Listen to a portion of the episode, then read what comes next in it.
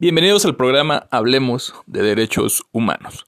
Mi nombre es David Barba y vamos a estar reflexionando un poco sobre los temas en relación a medio ambiente y pues sus vínculos con los derechos humanos. Vamos a abordar dos notas bastante interesantes. Una tiene que ver con el indicador de desarrollo que tiene que ver ya con el medio ambiente y también otra es sobre los proyectos que se van a hacer para recuperar pues la biodiversidad, para recuperar la naturaleza en muchas partes del mundo. Entonces, comencemos este programa. La idea es que tengamos una visión también propositiva sobre cómo se cierra el año en relación a, a la naturaleza y un poco de esperanza en este punto. Así que, pues comencemos. Les quiero compartir que en el mundo existen indicadores de desarrollo y que pues bueno, estos indicadores van midiendo un poco de, de, de, cómo los países van evolucionando, van mejorando en relación a pues los parámetros de bienestar, como su nombre lo indica también de desarrollo y a los parámetros de mejora este, de vida de las personas o la población que tienen. Ustedes pueden consultar eh, estos indicadores en Internet. Hay muchas organizaciones que se dedican a medir diversos problemas, situaciones que, tienen, que enfrentamos como humanidad y que pues bueno, nos dan como un, un, un, punto de partida en donde se encuentra cada país para pues poder atender los problemas que eh, eh, tenemos como humanidad, pero ya enfocados en cada región o en cada parte de, del mundo, en cada país. En este sentido, pues bueno, les quiero comentar que el Programa de las Naciones Unidas para el Desarrollo, por sus siglas el PNUD o PNUD, advirtió que este martes que existe aún mayor pobreza y desigualdad y que pues bueno, todo esto también eh, sucede en el mundo por los esquemas que tenemos de desarrollo y de explotación irracional de la naturaleza. Eh, emite el, el, bueno, este organismo emite un, informe y, y, esta vez pues ya sabemos que es un año atípico por la pandemia de COVID-19. Muestra una, en este informe se muestra una presión sin precedentes que sufre el planeta, debido a la acción de las sociedades sobre el medio ambiente, subrayando la interacción entre el proceder y los crecientes problemas sociales económicos que afronta pues toda la población a nivel mundial. También revela que ningún país en todo el mundo ha logrado alcanzar un desarrollo humano muy alto sin ejercer una presión desestabilizadora sobre el planeta. Entonces veamos que el modelo que tenemos de desarrollo económico siempre tiene la otra cara de pues perjudicar el planeta. Entonces pues se tiene que ir buscando una nueva forma en la que se sustente la economía sin afectar tanto a nuestro ecosistema. Por eso se ha creado este nuevo indicador que les comentaba. Este nuevo indicador va a clasificar, bueno, es un indicador de, índice de derecho humano y clasifica el desarrollo de cada país que tienen en cuenta indicadores como sus ingresos y la renta per cápita, su cobertura sanitaria y esperanza de vida y su nivel de educación, entre otros. Entonces, estos indicadores en estas ramas pues ya, ya existen y tienen pues esta función. Ahora, pues se va a incluir eh, en estos indicadores este nuevo referente, agregando el indicador del efecto de desarrollo sobre el planeta. Les comento un poquito que este conjunto de indicadores que les acabo de, nombrar pues ya tienen más de 30 años y pues bueno, van, van midiendo como les comentaba, cómo un país se, se compromete o no con los derechos humanos y en el desarrollo de las personas.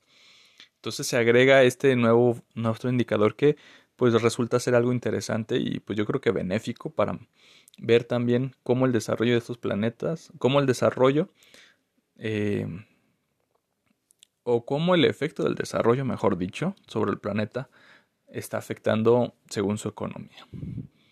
Sobre todo, va a tomar en cuenta las emisiones de dióxido de carbono y la huella en materia de, de eh, la huella en materia de los países. Eh, sobre todo es en, el uso de los recursos naturales. Por ejemplo, en Noruega, con los, parámetros tradicionales, ocupará la primera posición en el informe de este año. Pierde 15 puestos si se tienen en cuenta las cuestiones medioambientales. veamos que pues igual los países que comúnmente salen bien parados, pues con este nuevo índice pues no sería lo más, bajarían pues su, ranking. Islandia, que ocupa el cuarto puesto, pierde 26 escalones. Australia baja 72 puestos y pasa del 8 al 80. Singapur, que era el del 11, cae al 92. Entonces veamos que este, pues, este indicador pues iba va, no sé si a dar una cuestión más justa de, de, cómo la, los países pues también de una forma pues están afectando la, la, la naturaleza, ¿no? Algunos países como Costa Rica, en nuestro, en nuestro caso también México, Colombia, Panamá o Moldavia, avanzan más de 20 a 30 posiciones, señalando cómo es posible, señalando cómo es posible ejercer menor presión medioambiental. En general, toda Latinoamérica sube en la lista, dado que las caídas más importantes están entre los grupos de países más avanzados y contaminantes. Entonces vemos que hay un vínculo entre pues, eh, el desarrollo, como lo tenemos en este modelo, hacia pues, la contaminación que se genera. Entonces, mm, este nuevo indicador pues, nos hará como más fino la medición. Y va a ser como más preciso en el punto también de, los países contaminantes. Lo que muestra es que es una... Mm, como un indicador que, nos, que hacia futuro, pues que, los países tomen conciencia de este impacto ambiental. Entonces, pues veamos que sí, sí este índice o este nuevo índice ilustra la transformación que podría darse en el desarrollo, sin tanto, o no, tomando en cuenta el bienestar de las personas como la integridad del planeta. Estos dos cuestiones claves son, son, como, la, son como la trascendencia de este, de este punto. No solamente se va a tomar en cuenta el bienestar, el desarrollo de las personas, sino también la integridad del planeta. Entonces, pues bueno, veamos que el progreso humano ahora va a estar también medido según el impacto que hagamos al planeta. Entonces, pues bueno, aquí lo que se, va, pues, o se va a ir viendo, mm, ir también viendo las fracturas sociales. Sobre todo eh, los países que a lo mejor, como decimos, más avanzados, pues tienen más impacto en la naturaleza en los países menos desarrollados y pues se provoca esta desigualdad. La idea pues sería ir cerrando esta brecha de desigualdad entre, las, entre los países que producen o más avanzados con relación a su impacto en la naturaleza en relación a los países más pobres que a lo mejor tienen un poquito más de cuidado con la naturaleza. En este sentido pues se quiere resolver la desigualdad y pues para resolver la desigualdad se requiere también el desmantelamiento de los equilibrios de poder y las oportunidades que imperan actualmente. También aclara que el cambio de los modelos de desarrollo no implica un retroceso. Mucha gente piensa que cambiar de economía pues implicaría quedarse pobre, sino pues todo lo contrario. Sería una nueva forma de reinventar la economía y que pues sea más equilibrado. En este punto nos comentan palabras textuales que el desarrollo humano no debe entenderse como un dilema entre personas y el medio ambiente sino por el contrario, si sacamos el máximo provecho de las innovaciones, abordamos la desigualdad y trabajamos con la naturaleza, el desarrollo humano puede ayudar igualmente a las personas y al planeta.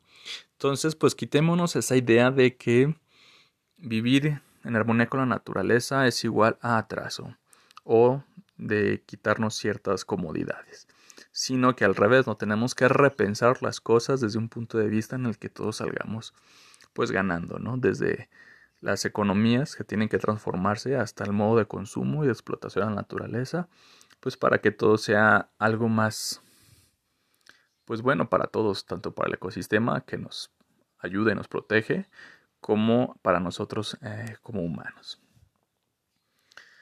Entonces, hay que, o el llamado es que se incrementen los incentivos a la generación de energías limpias y a una suspensión de los subsidios a la industria de los combustibles fósiles.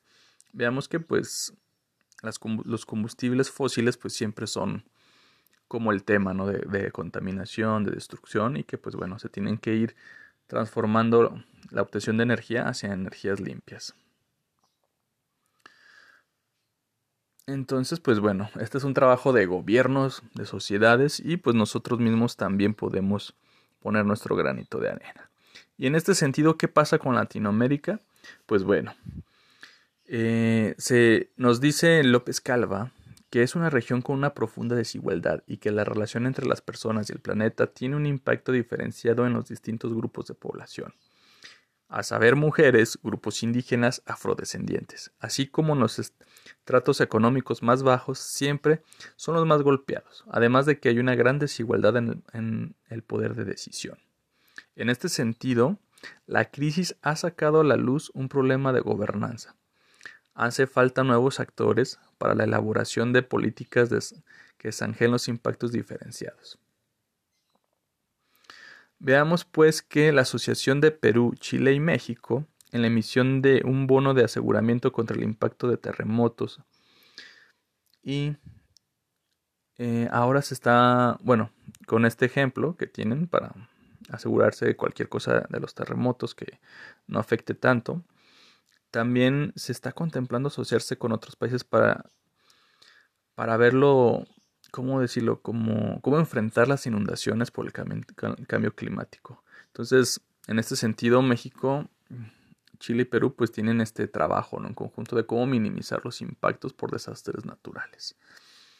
Entonces, es importantísimo pues que estemos viendo que estos indicadores, que es un paso a favor pues del medio ambiente, y si damos un paso a favor del medio ambiente, es darlo a favor de la humanidad, de una humanidad pues sana y que pues nos garantice un mayor bienestar, ¿no?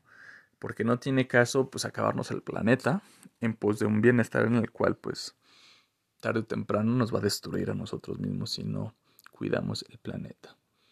Entonces, varias iniciativas, varias condiciones que a lo mejor en un futuro pues van a hacer que vivamos en una en un país, en una en un mundo pues más protegido, más saludable y obviamente con un ecosistema pues sano.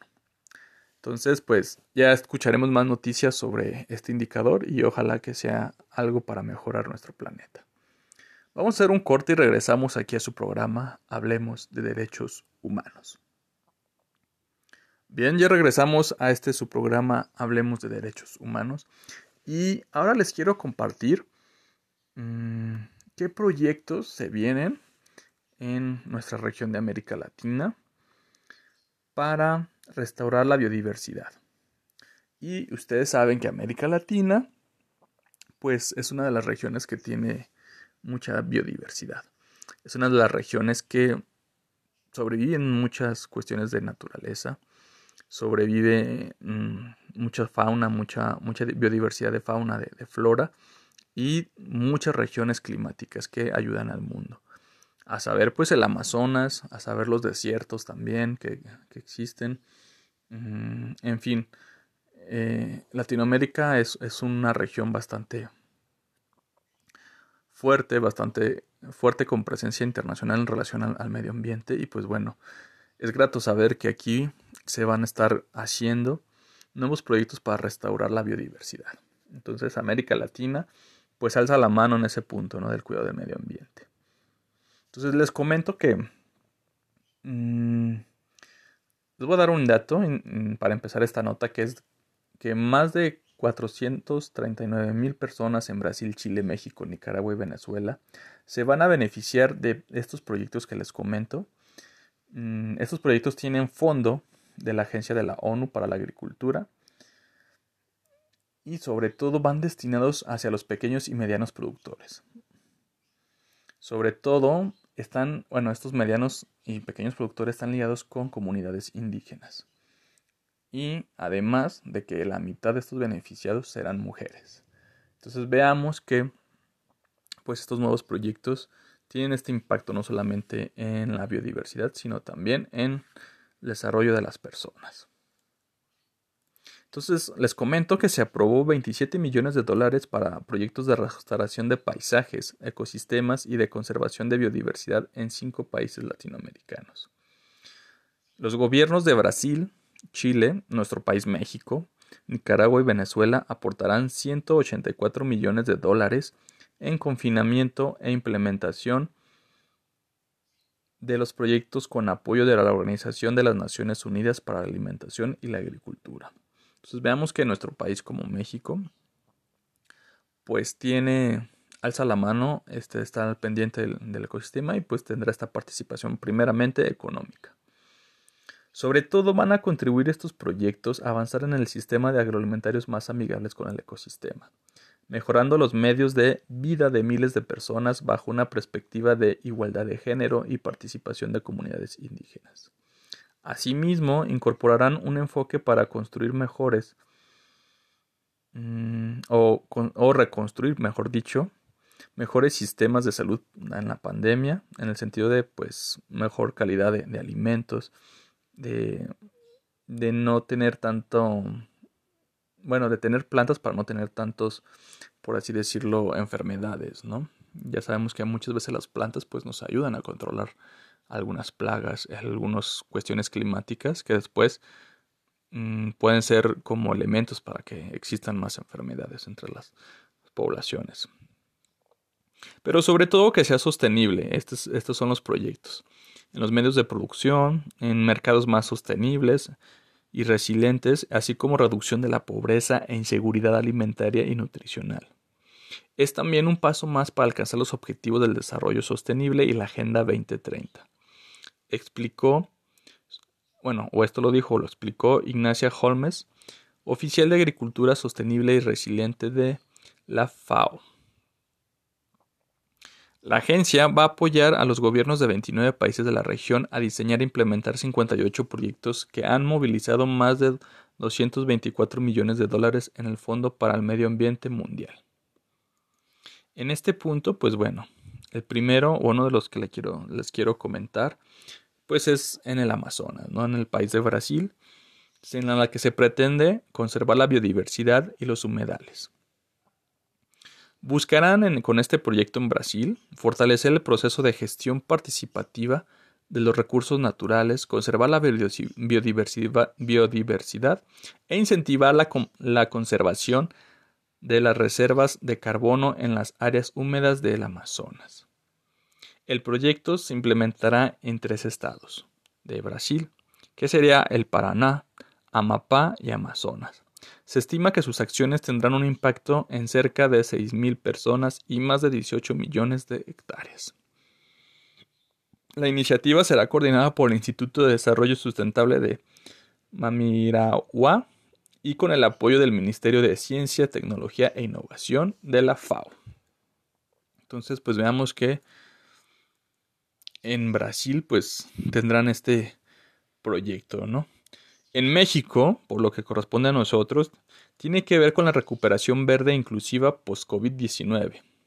El proyecto que se dará en nuestro país buscará incorporar la conservación de la biodiversidad, la gestión integrada del paisaje y la conectividad de los ecosistemas en programas sociales de México, tales como el sembrado de vida.